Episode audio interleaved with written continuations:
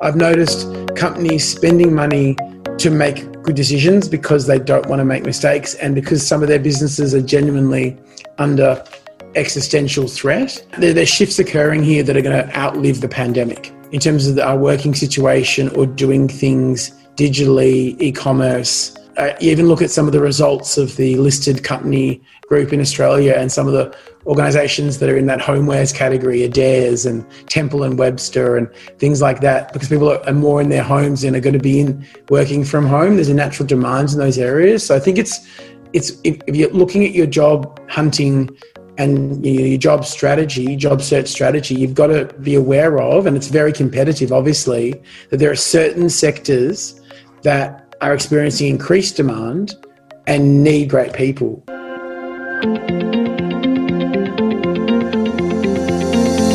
Hi, I'm Renata Bernarde, and this is the Job Hunting Podcast, where I interview experts and professionals and discuss issues that are important for job hunters and those who are working to advance their careers.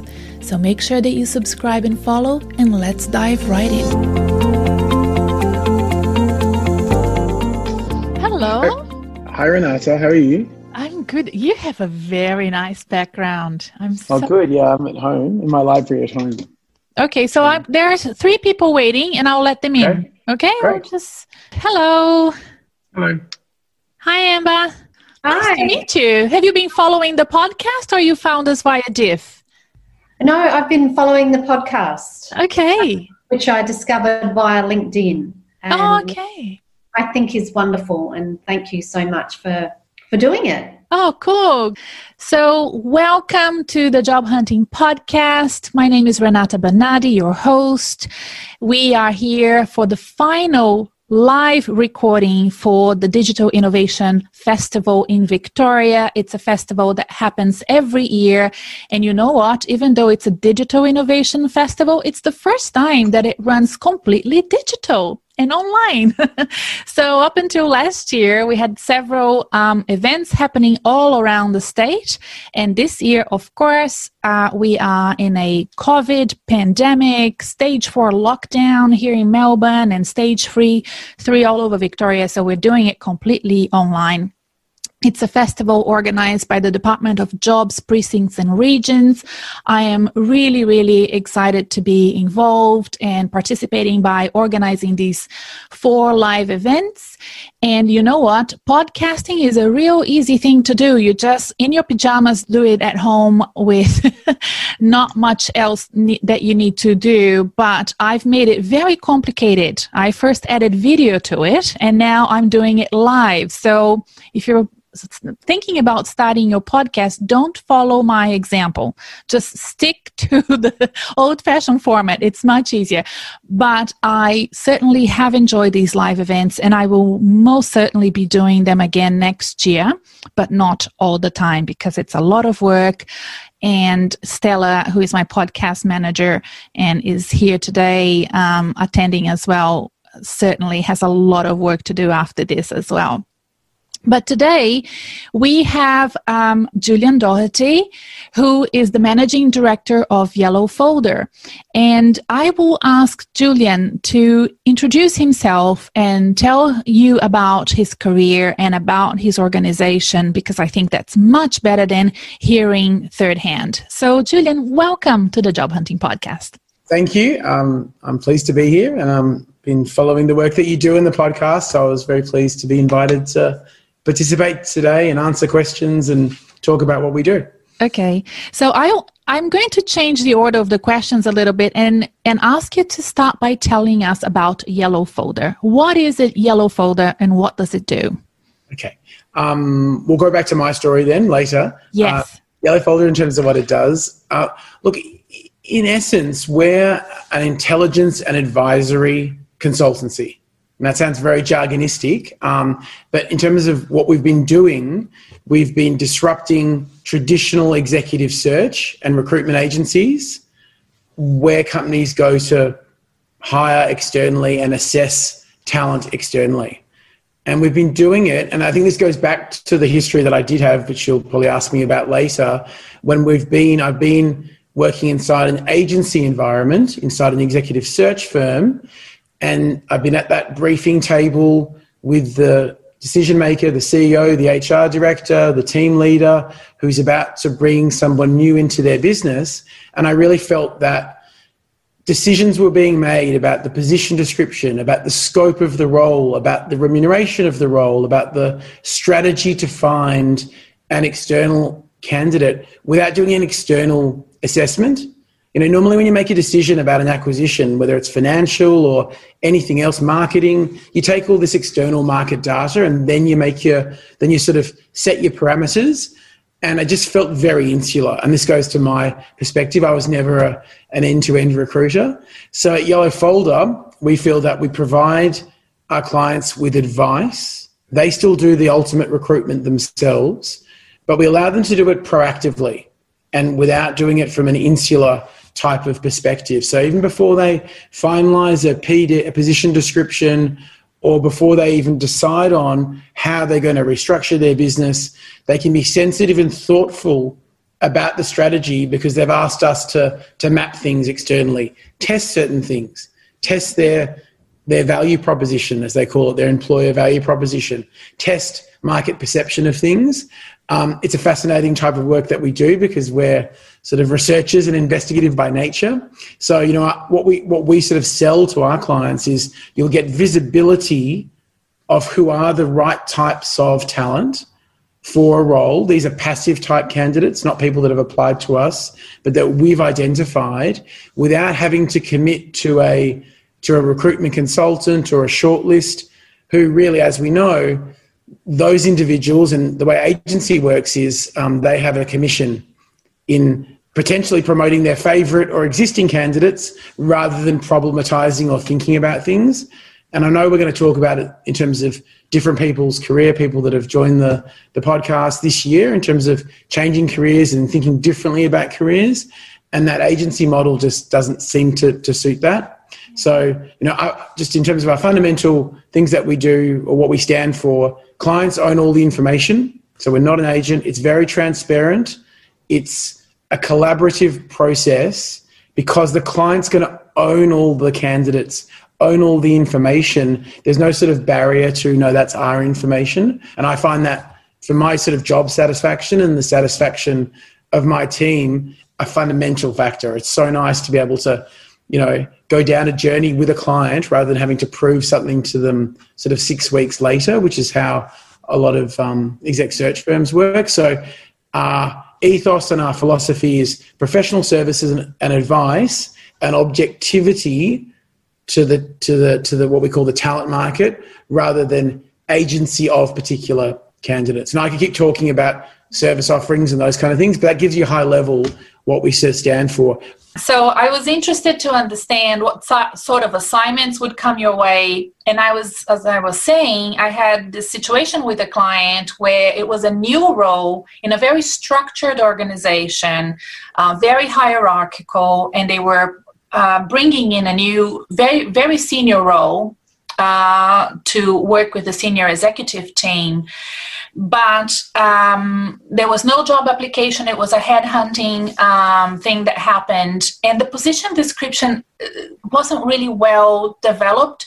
And it got to a stage because it was such a long process. It got to a stage we almost had to re-educate the people he was being interviewing, uh, he was interviewing for, on what the role was. It's almost like they had forgotten what the role was. Have you ever I see that? And I, that? and and it does happen in the sense that to exactly what I was uh, mentioning earlier, when you haven't sort of done your own internal or your own due diligence as the organization, even if it's an existing role, and we look at what's happening in 2020, existing roles, strategic priorities, and the fundamental capability that's required for certain things are changing. Not necessarily maybe a CFO role, but other roles that may exist on a senior, mid, or executive leadership team. We can't just assume that the same kind of ways that we thought about that role when we last recruited it exist. And I do hear stories where the client says, We've actually been looking for nine months. And I think you do lose your way when you're not taking stock of what what the what the candidate market is saying to you but also you haven't put yourself through a rigorous you know testing process of what's actually required.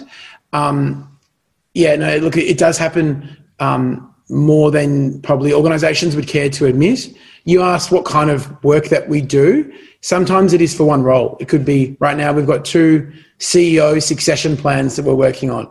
One's not to, one's a three year sort of gestation for the succession. One's about a nine month type of program. But other times we're working on a whole series of roles. A major bank came to us this year and said, if we change the the way this role is going to be performed, i.e., take it out of the branch and into another kind of way of working with the customer, what would that do to the potential candidate market for that role? How would people perceive it? What remuneration would be required? What, what would that um, change in terms of the perception of people's careers? So sometimes it's about show us in a diverse, thoughtful way what is, who are the right candidates for one position. Sometimes it might be show us and develop. And when I say show us, we do the identification of talent, and then we also reach out to individuals and have what we call what we call career conversations, talent engagement type work, talk about their careers to help our clients understand the viability of these different different strategies. So sometimes you know it could be a company says to us, "We're going to restructure marketing altogether." We're going to distribute the team. We don't need it all in Melbourne anymore because of COVID. What does that look like? Build us a whole pool of people for, you know, CMO level, chief marketing officer, as well as the direct reports. Or it might be a really hard to fill role that's very technical, and we need to do a, you know, multi-location. Global search is less in vogue at the moment because of restrictions, but you know, it might be a very, very technical, specific um, uh, almost like deep dive into an academic area or a scientific area that requires us to, to research it and find the candidate. So we don't work on one, we don't work on, say, find one person and get pay or get um, have a fee to place an individual. Our engagement is a professional services fixed fee to explain where we feel in an objective way the candidates are, who they are, and then that leaves the organisation themselves, our clients, to execute on the on the underlying recruitment, which may happen into the future.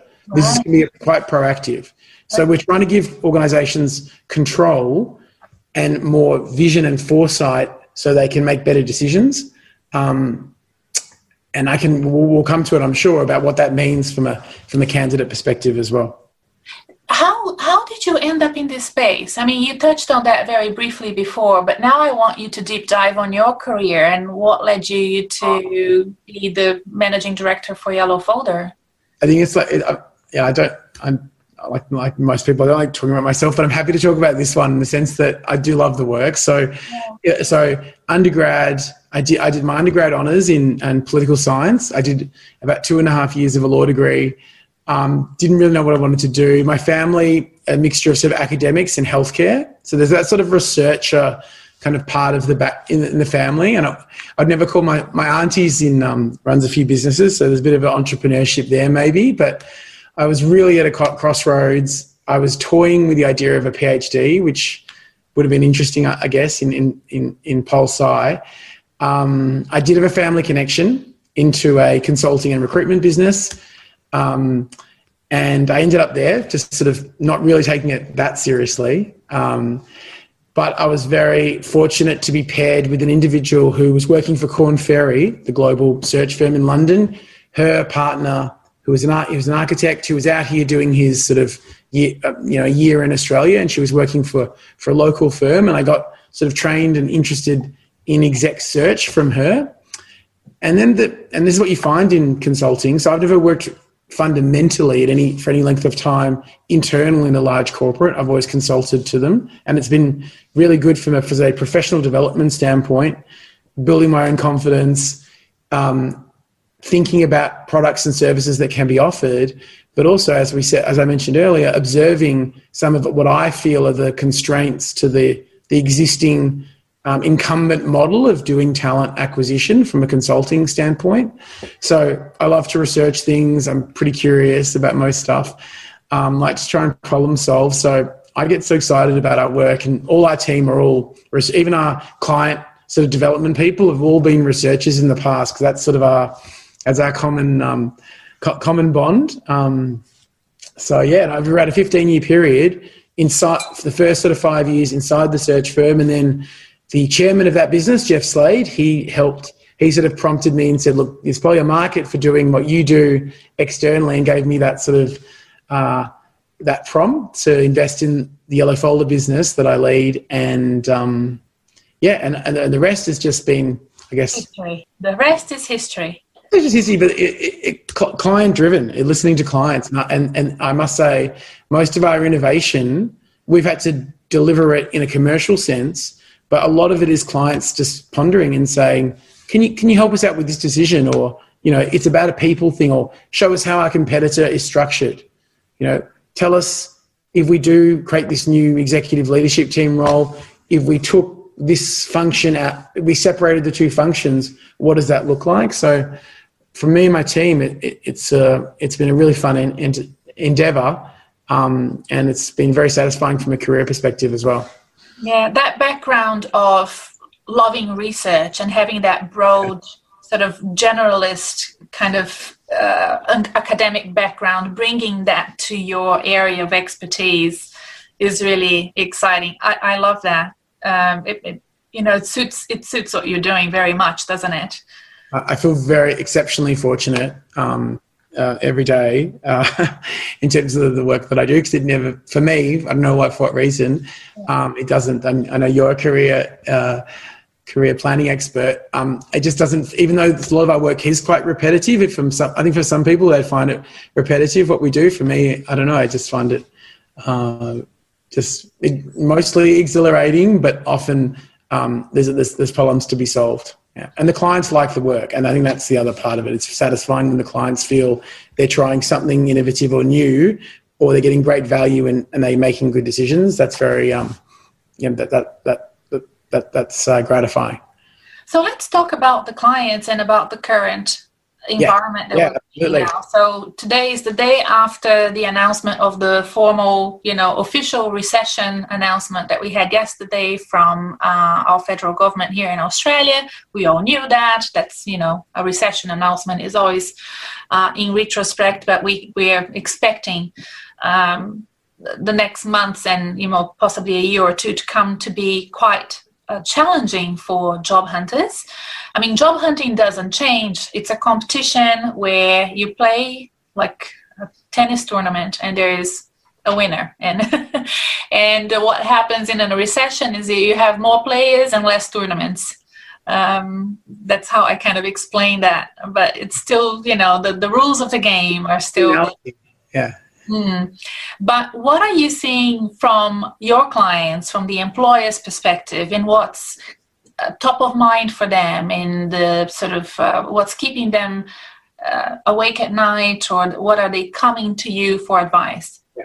Um, so I'll preface it with a statement about uh, you know size and what we stand for in terms of sample size. So we're still a relatively small business. We're a, so we are a small business. So you know with our total team, we've got about 10.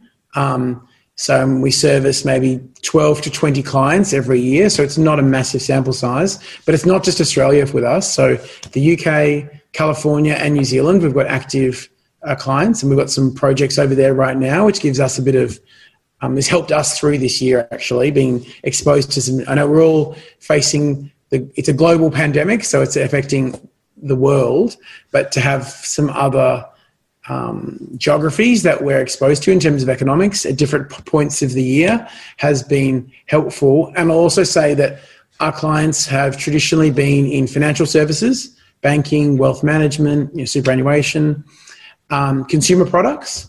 So whether it's sort of wine or food um, and retail. So we can talk about that sort of shift that's occurring there. Um, we do a bit of infrastructure work and a bit of defence contracting this year. They're very resilient sectors. So defence is resilient in terms of ongoing demand for that. Um, the others are more cyclical or, or uh, exposed to the economic cycle that you're that you're talking about there. I think the thing that I've noticed, and um, there's no there's no getting around it, as, as you say, it's a really tough it's a tough market. There's been big changes in hiring intention, and there's also been companies that have had just complete recruitment freezes. Um, you know, f- for us, because we do some of that planning work and the intelligence work, and because the stakes have never been higher for companies, I've been relieved that they've come to us to help them make a decision. I think I've I won't repeat it because we've sort of covered a bit of it, but you know, if we split this off from this, what's the effect in terms of the candidate market? Or can you tell us what is happening um, in with the competitors in this sense? Because that enables them, them to make a decision. Or we had one client come to us and try, ask us to analyze if they just distributed a team say move some people to Brisbane, what were the conditions in terms of the supply and demand for labour there and remuneration that would make that decision worthwhile because there are costs associated with it. So these type of intelligence projects, which aren't relevant as much to this conversation, have been good. So I've noticed companies spending money to make good decisions because they don't want to make mistakes and because some of their businesses are genuinely under existential threat. I think from a you know, what we've noticed is, um, and this has been well reported, but I think it's totally relevant, is that, and this goes to our client acquisition strategy, but also I think it's relevant for your audience, that there's there's shifts occurring here that are going to outlive the pandemic. So, you know, in terms of our working situation or doing things digitally, e-commerce, you know, uh, you even look at some of the results of the listed company group in Australia and some of the organisations that are in that homewares category, Adairs and Temple and Webster and things like that, because people are more in their homes and are going to be in working from home. There's a natural demand in those areas. So I think it's it's if you're looking at your job hunting and your job strategy, job search strategy, you've got to be aware of, and it's very competitive, obviously, that there are certain sectors that are experiencing increased demand and need great people. You know, baby bunting is another good example of seeing real digital transformation and growth in, in in what it's doing. And the fintech businesses, obviously, they're they're benefiting from broader trends that are that are not just 2020 things, but 2020 and the pandemic has been a catalyst for big behavioural changes. Digital health is another one. You know, I was speaking to uh, Telstra Health the other day, and they were explaining that there's been so much resistance within that sector to e prescriptions, and suddenly there's none, and it's just the trial's done, and it's all going to happen. Um, so there are these big things that are occurring in the underlying economy that, as a job seeker and as for Yellow Folder to service this kind of demand, we've been trying to track. So you know, as a, I mean, you talk about how you pivot or how you port or transfer a career and what I, I can talk about that. I think there are also industries, and banking's an obvious one, where they're affected and they're considered, but they're not, you know, not existentially not going to be around, but they're also not, their, their margins are being affected. It's a, if not a recruitment freeze, then it's a, a pressured environment. And there's been a lot of redundancies in financial services, and they're looking for ways to do strategic shift. Um, they can't just simply for them. It's not simply let's just go online and and that's that's an easy solution. There's legacy issues in customer issues, and it's a very complex market. So it's not across the board, but we're seeing thoughtful behaviour amongst a group of companies in sort of financial services um, where they're looking to change up whole job families and um, job descriptions. And I think that does create opportunities. Um, the other sector I mentioned in consumer products and retail sort of talked about in terms of digital and e-commerce and you know you ask yourself whether if someone's got experience in digital from say financial services how portable is that to consumer and, and how do you make that case and i think we can through questions or the chat we can we can we can talk about that i think the other thing about it is also and we're doing this, you mentioned this is a virtual conference now. We've proven to each other that we can work successfully from home. I know it's not easy and it's not, I miss the office so much actually in my team, but for six or eight months we've been working um, in a distributed basis. So there are going to be opportunities for individuals that can adapt to that and then can work you know in a role that would have been in a different city and now organizations are slowly but surely, surely and I, definitely notice it's different between the there's some more conservative organizations still are out there but a role that sort of on the pd says sydney can be more performed from say melbourne than ever before. So making the case around that or being aware of that or proposing that um, i think is going to be part of making as a job seeker at that managerial type mid and senior managerial level it's going to be um, part of part of the narrative and the and the story. Um, Julian, I you so many good things you've just said there. Um, I, I, want to go back to the hiring appetite from um, employers, right? So the way that I see things, here we are, 2019. Things are crystallizing in certain ways, like you said, and any change or you know anything that's more than incremental seen as very difficult to do all of a sudden things just melt down and we're in this kind of melting pot and eventually things will crystallize again and somewhat differently you know it's not going to be the same. Um, oh, and um, many people have been made redundant or jobs terminated because organizations need to adjust to the new environment but eventually they will um, with your help and the help of other uh, consultants or in, in, internally, they will find position descriptions for the jobs of the future to support them in a new era post post COVID or dealing with still dealing with COVID. What do you think would be the appetite for, let's say, your clients in incorporating in those sectors professionals with strong experience and capabilities from completely different sectors. Yeah. coming in what, what would you advise a, um, a client to do? I have a client right now really capable really strong you know excellent background. She's being headhunted for a role where she's like are you sure? Are you i mean she's being contacted for a role where she didn't see herself doing it. And she's almost like she's kind of convincing herself with my help that she can actually do it.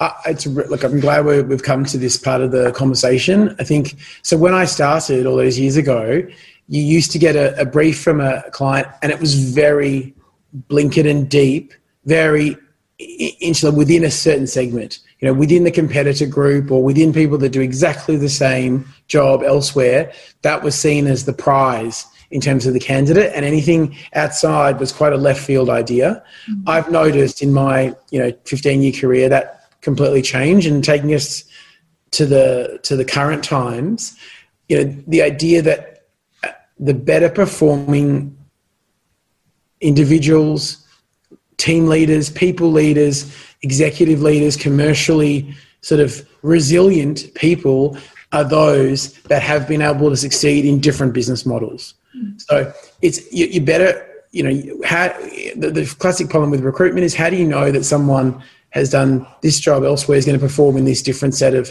this different culture, this different industry, this different location. What's an indicator of that? Um, and it's not sort of you know ref checks or how they perform in one or two what could be Zoom type interviews, sometimes it is the proof of them actually maintaining a record of success in these different switching switching segments. I think how do you do it? You know, how do you, what are some practical things on how you do it? You've got to believe in it yourself. So your your your client, you've got maybe some work to do on her understanding or he or her understanding that narrative and that destiny for them. But I know a lot of people do want to that have faced redundancy um, because of these massive structural changes that are occurring and do want to have to have used this time to say, well, actually, I do want to structure things a bit differently, or I do want to expose myself to different segments of the economy and society that I haven't worked in before. I think we do a lot of, you know, in terms of the services that we provide, we try and educate and make the jobs of these talent, internal talent teams and and senior leaders easier to understand who are the right people. And I think that candidates can do a better job.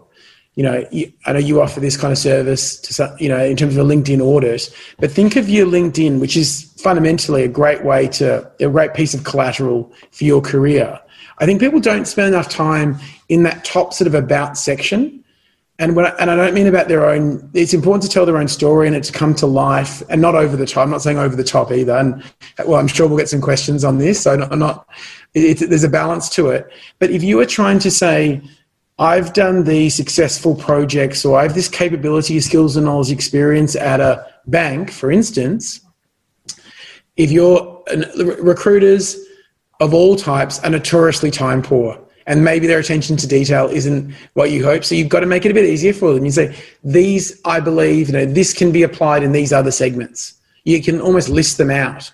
You know, these are the these are the career destinations I believe by doing by doing these projects in Bank X, I believe I could be working in this other services environment or the digital sort of e-commerce stuff we were doing here is totally relevant to this other other business model. And I think even um, even if they don't understand it to the degree that you do, by flagging your ability to transform or uh, port your career is a good tell for somebody who's reading a LinkedIn that you you, you have that mindset because that kind of mindset I think appeals to organizations in terms of resilience, adaptability, you know agility in all types in all sense. That's what we're all looking for and it comes up again and again in briefs that that we have. Now we don't want someone that's maybe tried 10 careers in five years and you know the, the, there are limits to this and there's limits to how pros, prescriptive you can be on your linkedin as to what you're open to. So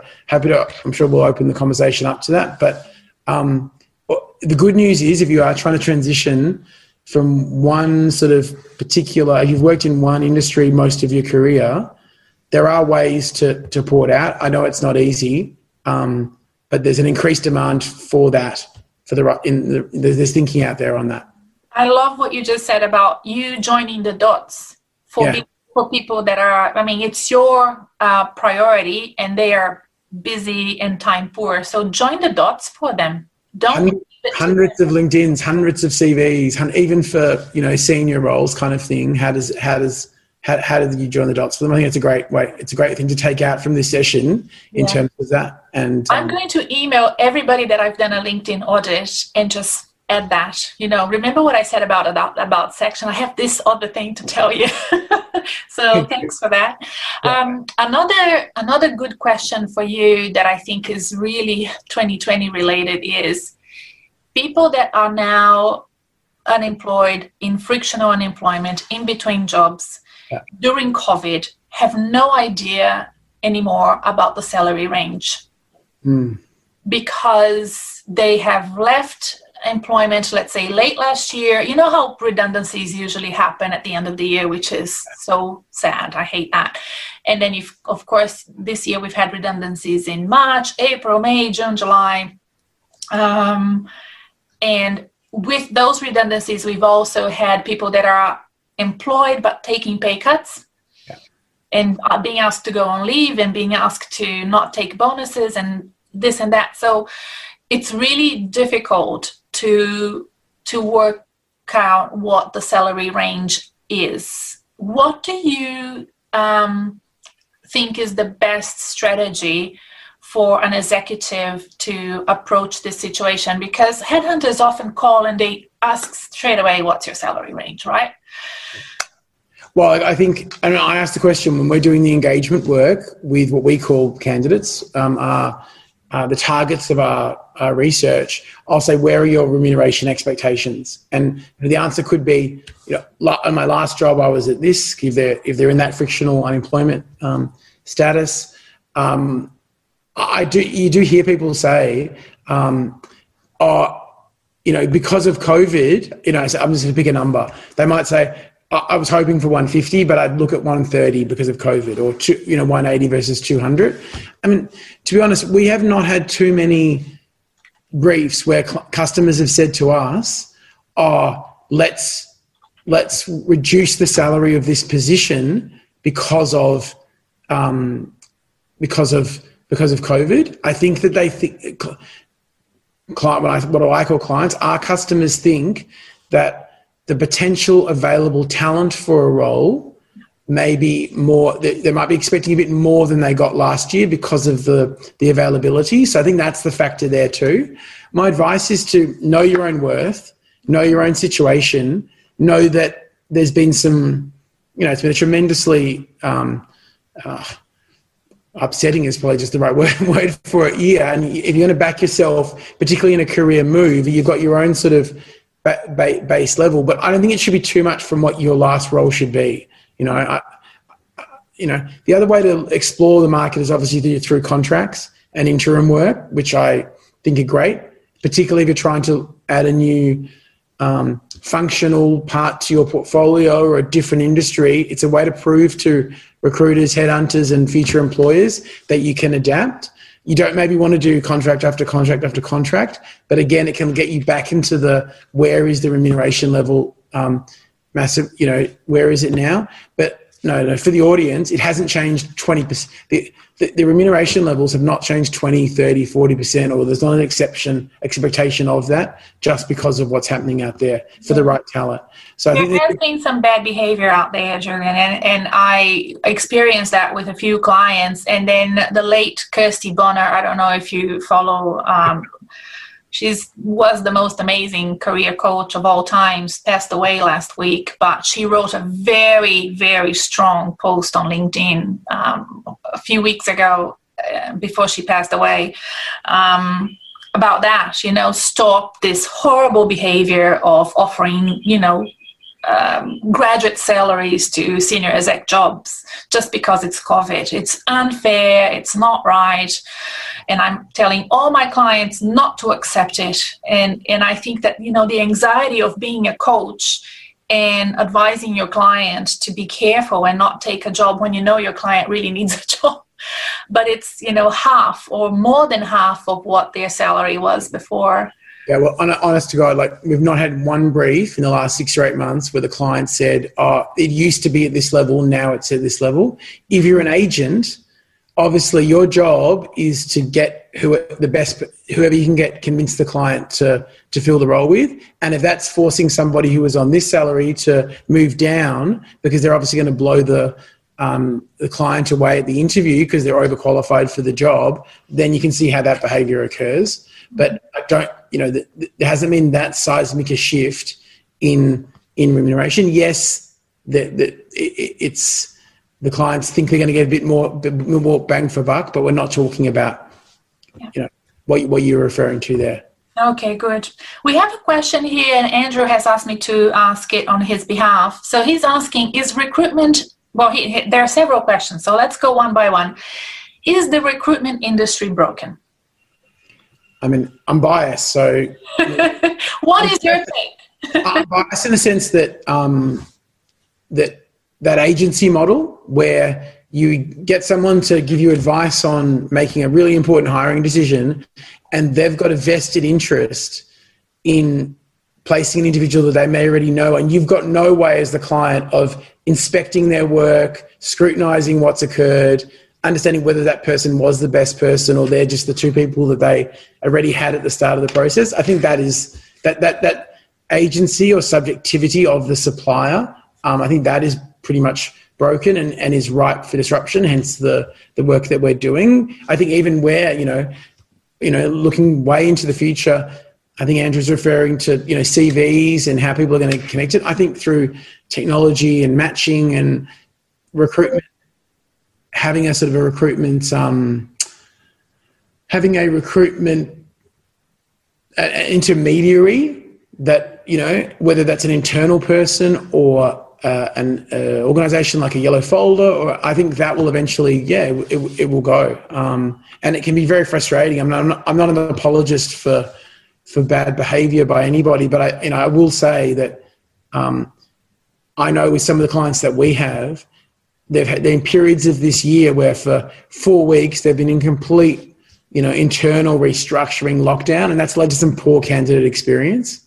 You know, in terms of feedback, in terms of what's going on, or just wholesale, wholesale. You know, the whole the whole pathway to recruiting that position has changed. So.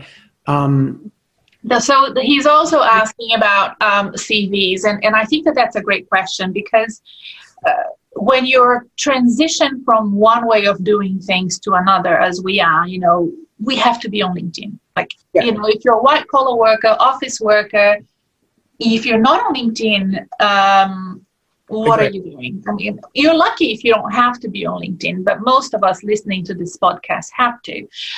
But we still need to do our resumes and we still need to do our cover letters. What What do you think we should be uh, watching out for in terms of how you know your clients are looking into this is linkedin more important than the resume are they surfacing different aspects of how they assess you as a as a candidate yeah, I think I think it's a really good question. I think from my perspective, the obviously to your to your point, the LinkedIn is essential. A LinkedIn that's full speaks to the kind of person that you are, where you want your career to go is essential, not just these just a series of roles that I've had. Um, in terms of substantiating what the roles were and how you performed them, if there's a genuine interest in your type of career history you're going to get that opportunity to submit a CV, and that's when the CV becomes important to go through what actually, how that role actually operated within the organization you worked, what your success rate was. You know, that the CV really can, is, as a long form, as a longer form document, can really play into your hands here. I think Andrew asked about this as well. I think if you know that you're applying for something or trying to pivot in your career, and it's not about and then the, the job titles you've had and the employers you've had are different to those that you're applying for. Make sure that that sense of I've got these capabilities that are transferable features in the document. I know that would ordinarily be the case, but just understand that you've got to overcome some resistance to well, how does this actually compute? And the CV can help you get there as well as the LinkedIn. But I really feel the LinkedIn is the opener. And you know, often it happens with all types of recruitment. A name comes up and the hiring manager will Google someone and just you know, oh that looks good. I'd love to see that. I'd love to see Renata. Let's get her CV and so on. I think the cover letter is still important as well, even if it's just good prep for these type of you know interviews. I think I'm a big believer in just just writing down and articulating why and and why you're relevant to something can be a good prep for having a structured conversation when it does come. Can I tell you and and the listeners how I frame it? Go ahead. It's kind of complements what you just said. Um, I see the LinkedIn as you positioning yourself at a specific level of leadership. Mm. So sometimes you might be, you know, let's say a CFO, but your LinkedIn is not positioning yourself as a CFO. Yes. It just isn't. And you need to um, work your LinkedIn profile so that it, it, you may not have touched your LinkedIn profile for 10 years. Back then you're a financial controller and yeah. you haven't really updated your photo or done any sort of activity for the past five years and it, you just neglected it. So you need to make sure that it's at that level your resume is really important for due diligence. So if you're applying for that CFO role, it needs to be complete. It doesn't need to be perfect, but it needs to be complete because that organization needs to scrutinize the hell out of you to make sure that you are who you say you are now more than ever. I totally agree. And just to that point about the CFO, the LinkedIn and CFO, in your organization, your particular organization may use um, a different title, but it effectively is the CFO role. It's called country finance director, or it could be, you know, yes. it could be even more obscure, you know, yes. a regional controller.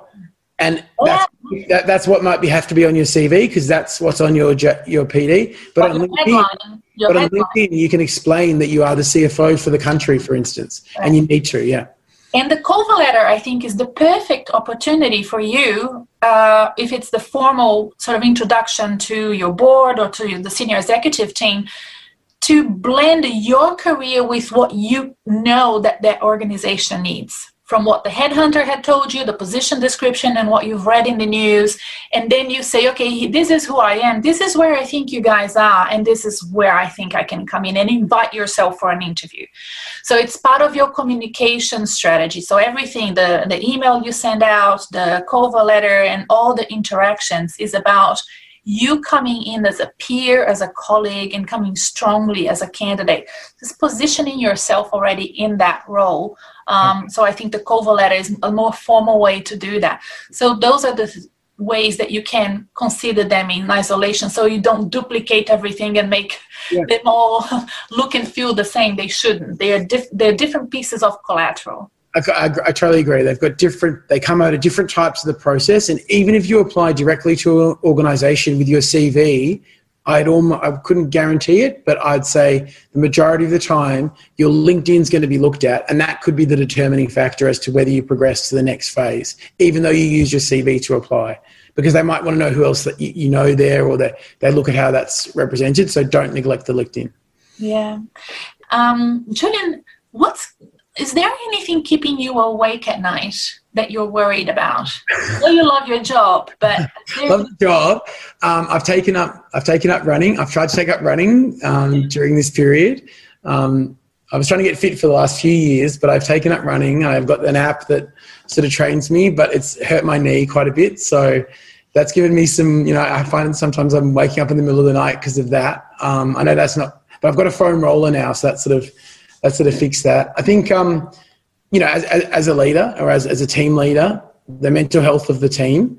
Um, we're such a tight knit unit in the office, and then having this length of time not being together feels like it's a bigger responsibility than we've had in in terms of our client work. So I'm not saying it keeps me up all at night, but I do wonder about it and try and push myself to think about ways we can do that better. I think one of the, and this relates to the audience here it doesn't keep me up at night, but it's problematic is how do we maintain interest in organizations and our clients or our prospective employers without being overbearing? You know, what's the right balance and, and how do you, you don't want to be tone deaf to what's going on in an organization, but you also want to express an interest to want to partner with you or want to work for you. So I think it's a, I think it's a tough one and you, and we're going to make some mistakes on that where our approach just isn't well received because we didn't know all this other stuff was happening internally, and it, it's just and you, you, sort of have to be resilient on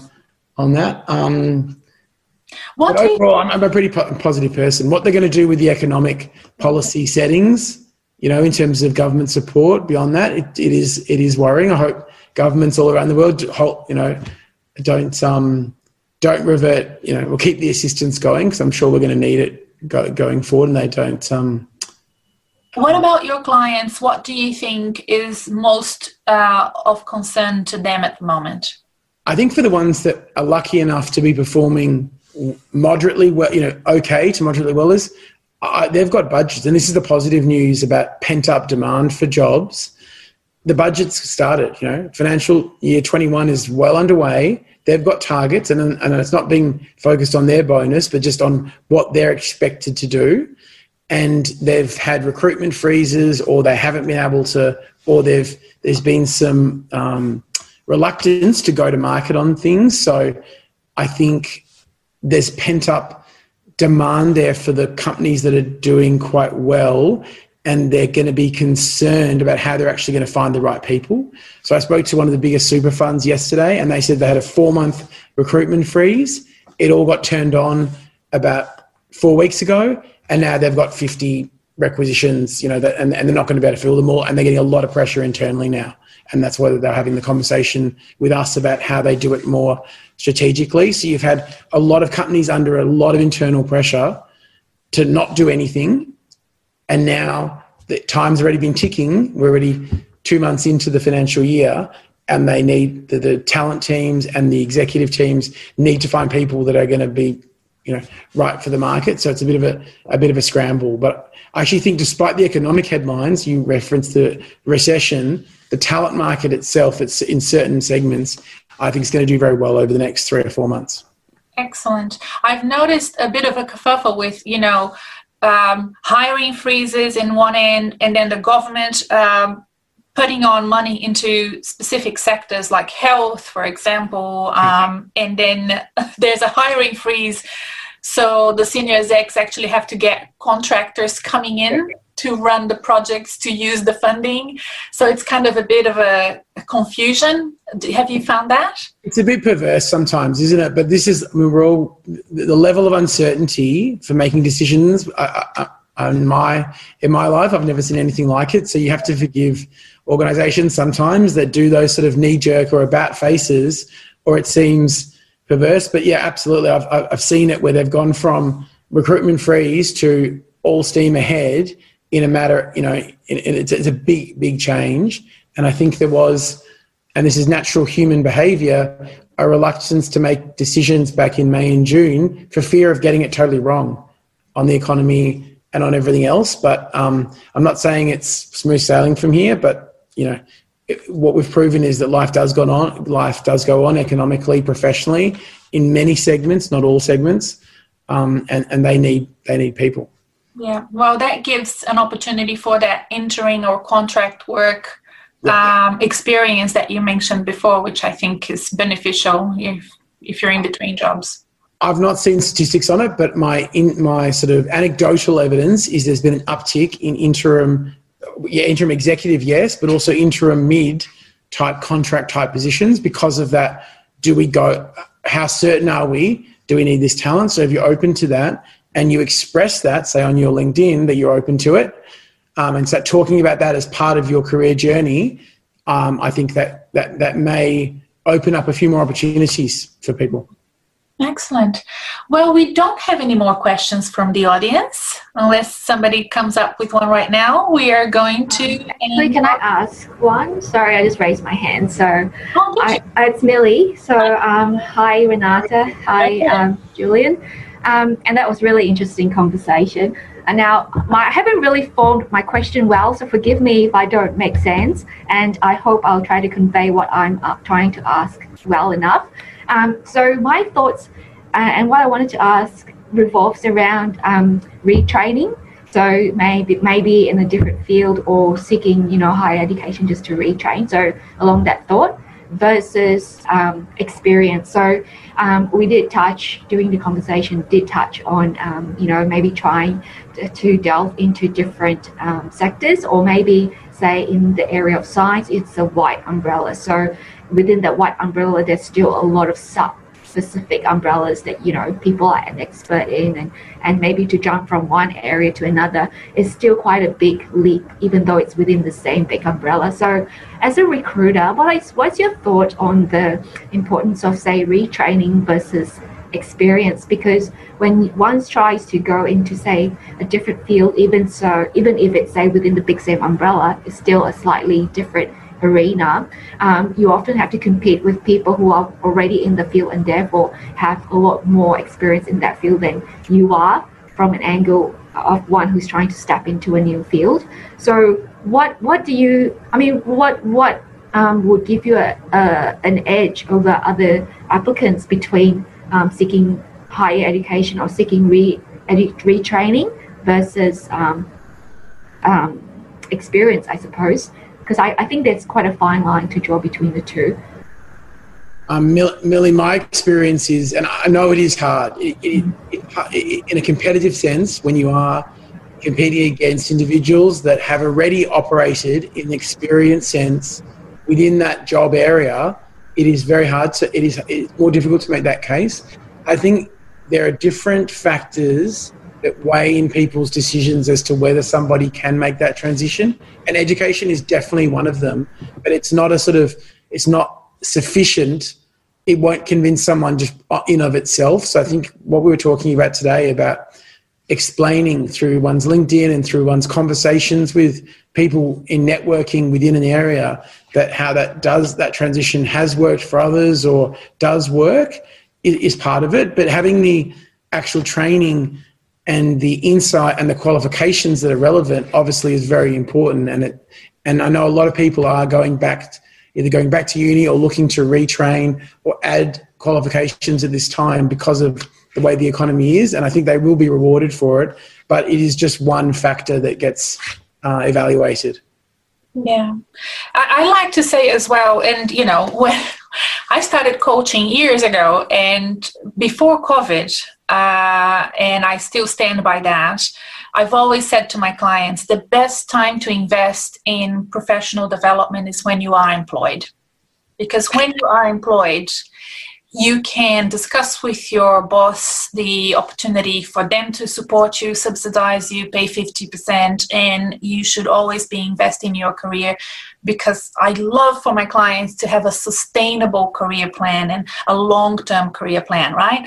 When you are unemployed, especially if you are in a recession uh, type of situation that we are right now, investing in a very expensive program, I is a risky investment and you have to think of the return the ROI the return on that investment for you if your goal is to get a job fast that may not be the ideal investment that you make and there are other ways for you to um, get yourself career ready job job ready for um, opportunities that are simpler and easier and, and more effective so you know I, I work with clients one on one to actually identify if it's a good investment or not. Because if a client comes to me and they used to be, you know, a change manager, but now they want to be a teacher, then yes, you need to change careers and go back to uni. But if you are a change manager, but you neglected to do some certifications along the way, maybe all you need to do is just crystallize that, crystallize the experience, with the certifications while you wait you know for the jobs to come. And that's probably a cheaper solution if you are in between jobs. Julian what do you think no look I, look I think that's right i think the comments you made at the start it's a calculated risk and i think i think it's not helpful for people that are really actively on that job search right now. But I think I've taken something out from this session, or many things out from the session. But what you just said before about when you're employed, and you're having those professional development type of conversations, I think we're all going to take them a lot more, even from my perspective in running a business, we're all going to take them a lot more seriously in some ways because um, we can't assume things are going to be so linear and, you know, next year is going to be like the, the year that we had. So I think maybe a very, very small silver lining out of this is actually being more purposeful and constructive about, um, about one's career and where we actually really, how we want to where we want to work. Yeah. Yeah. Excellent. I think that's all we have time for today, Julian. You agree? Um, no, I, I, I love the chat, but it's been fun. It's been fun.